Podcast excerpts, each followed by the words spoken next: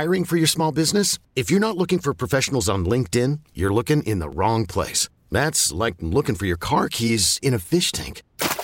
LinkedIn helps you hire professionals you can't find anywhere else, even those who aren't actively searching for a new job but might be open to the perfect role. In a given month, over 70% of LinkedIn users don't even visit other leading job sites. So start looking in the right place. With LinkedIn, you can hire professionals like a professional. Post your free job on linkedin.com slash recommend today. Baseball is in full swing. NBA playoffs are heating up, and your NFL team is gearing up for training camp. Listen to the latest on the teams you love here on the Odyssey app. The biggest sports radio stations in the country, providing unrivaled local coverage of their teams, all in one place. Exclusive interviews with players, coaches, and team executives, streaming live and always available on demand. Stay in the know with your favorite teams right here on the Odyssey app.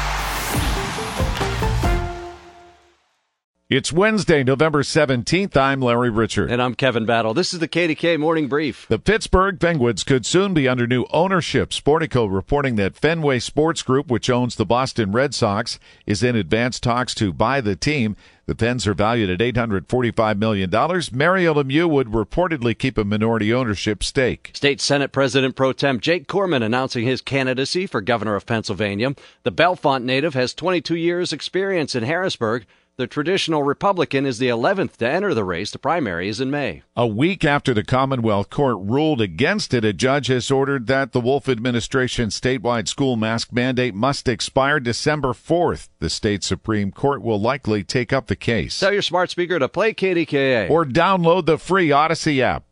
Hey, Rob Bradford here. I have set out on a mission with my good friends at FanDuel to prove what I have known for some time baseball isn't boring.